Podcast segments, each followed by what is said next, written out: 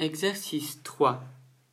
Nous allons lire maintenant la deuxième partie du texte, toujours de la première page, qui s'intitule Description.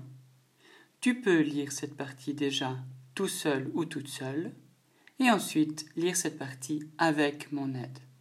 Alors bonne lecture, tu peux mettre sur pause. Voilà, nous allons lire ce texte ensemble. Description. Le castor peut mesurer jusqu'à 1 mètre 20.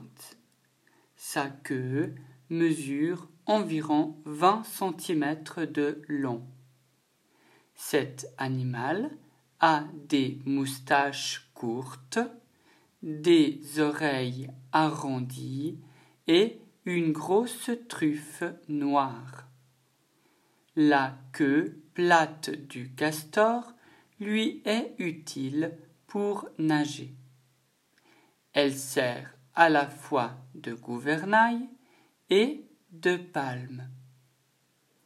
Le castor a quatre incisives qui lui permettent d'abattre n'importe quel arbre et ronger n'importe quelle branche. Ses pattes avant, palmées, lui permettent de tenir même de petites brindilles.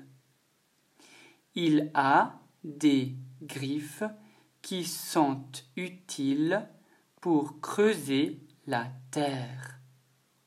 Ses pattes arrière, plus puissantes, lui servent de pagaie pour nager.